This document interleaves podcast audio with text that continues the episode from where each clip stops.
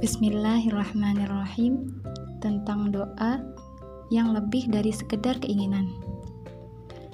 Tentang doa yang tak bosan dilantunkan namun tergesa-gesa dalam melambungkan. Tentang doa yang seadanya namun minta terkabul dengan sempurna. Kamukah orangnya? Apa salahnya jika doa tanpa tergesa-gesa dan detail dengan sempurna? Allah senang mendengar doa hambanya Berdoalah dengan berserah, berdoalah dan bicarakan dengan Allah segala harapmu, sampai kamu tersenyum ketika melantunkannya. Allah akan simpan segala doa-doamu. Allah pasti kabulkan dengan versi yang terbaik untukmu.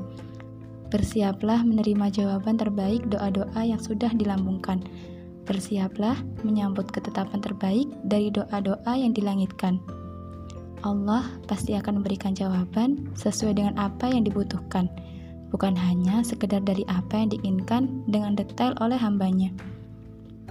Dan aku belum pernah kecewa dalam berdoa kepadamu, wahai Tuhanku.